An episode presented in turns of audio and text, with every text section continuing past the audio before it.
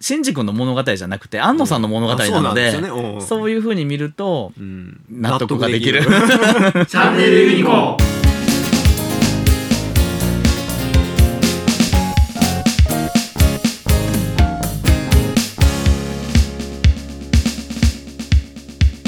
あれでも全部やるんですかね いや、そ鬼滅は全部やるのか。そんなに一気には、でも最終回まではやるんじゃないですか。うん、そうそう。だから、4期、5期にわたっあて、そうそうそうそう。やると思いますよ。うん2021年今年ですね。ですね。秋かなうずいさん。うずいさん時かっこい期い的。に。10月とかじゃないですか。うん。うん。音柱。 10月からあ3月までやるパターンじゃないですかうんうね。んツークール。うんまたでもね、映画も、だから、アニメでやるパターンと映画でやるパターンの組み合わせっていううんうん。のが使えるじゃないですそうか。そうそうそうう。ん、最後の、うん、最後の話は映画がいいんか最後はね、多分映画館でやると思います映。画館でやるうん。うんテレビではやらないと思います。儲からないから。うーん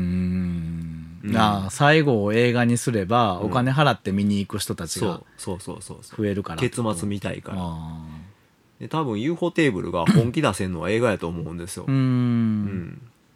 あの「鬼滅」の作画がすごいすごいって言われてますけうんうんど、うんうんあれって あのナタ雲山のあのシーンだけなんですよすごいのは、うんテレビでやったのはうんうんでもあの映画の方は多分前編がすごかったと思ううんんですよね、作画が、うんそこが本気出せるリソースを避けるかどうかっていうと映画でないとお金がないからうん本気出せないと思いますね、うんんだから「フェイトも最後のシリーズ全部映画でやったんですよあ「そうヘブンズ・フィール」っていうあははヘブンズフィル桜ルートって呼ばれるやつなんですけど、桜ルートねうんあれは全部3部作で映画でやったんで、うんうんやっぱお金を本気でかけたい UFO テーブルが映画を選んだんでしょううんね、うんなるほどと思いますそうそうそのあのフェイトのねはいあのルートをねはい、あれ、同じ話うをん、別ルートでやるじゃないですか。はいはいはいはいそれが、うんあの、エヴァンゲリオンだと思ったんですよ。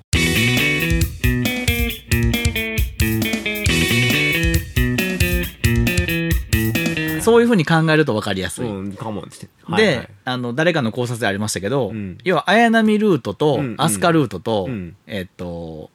マリマリ、うんマリルートっていうのが、ー、うんうんテレビ版はいはいはいはい旧劇場場版、新劇場版っていう話。ああそういう解釈もありですよそうねいう解釈もありやなっていう。ううんうんんううんうんんなるほどなそう。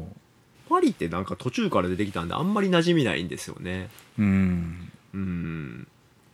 そうなんですよ。なんか感情移入できないというかうん。言ってることはわかります。わ、うんかるんだけど、うん、安野さんのよりどころなんですよね、あれが。みたいですね。要は、うん、奥さんうん、なんですよう。ん、もよこさん。うん安野もよこさんが新劇場版の中でも何人かいるんですけど、うん、それの本当にうん、こう典型的というか、うんうんうん一番中心になってるのが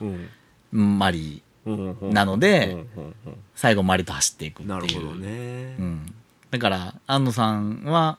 やっぱりこう一人でやられてる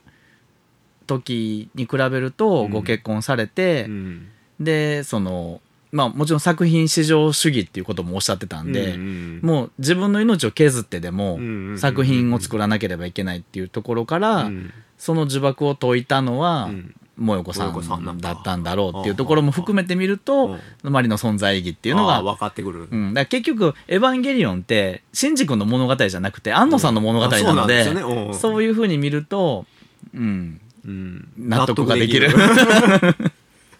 なるほ ど。なるほどねっていうあー感じですね。あー単なる視聴者から見ると、やっぱりそこは納得できないですけどね。いや、わからないですよね。うん安野さんがね、前面に出てくるわけではないけそど、うそうそうそう。なではないけど、前面に出てるんですけどね うんまあ。もういかにシンジというものうがん、そのものが自分なんですけどね。自分なので、うん。でも、あの、アングルのこだわりはすごかったですね。うん。ああ、今回は。うん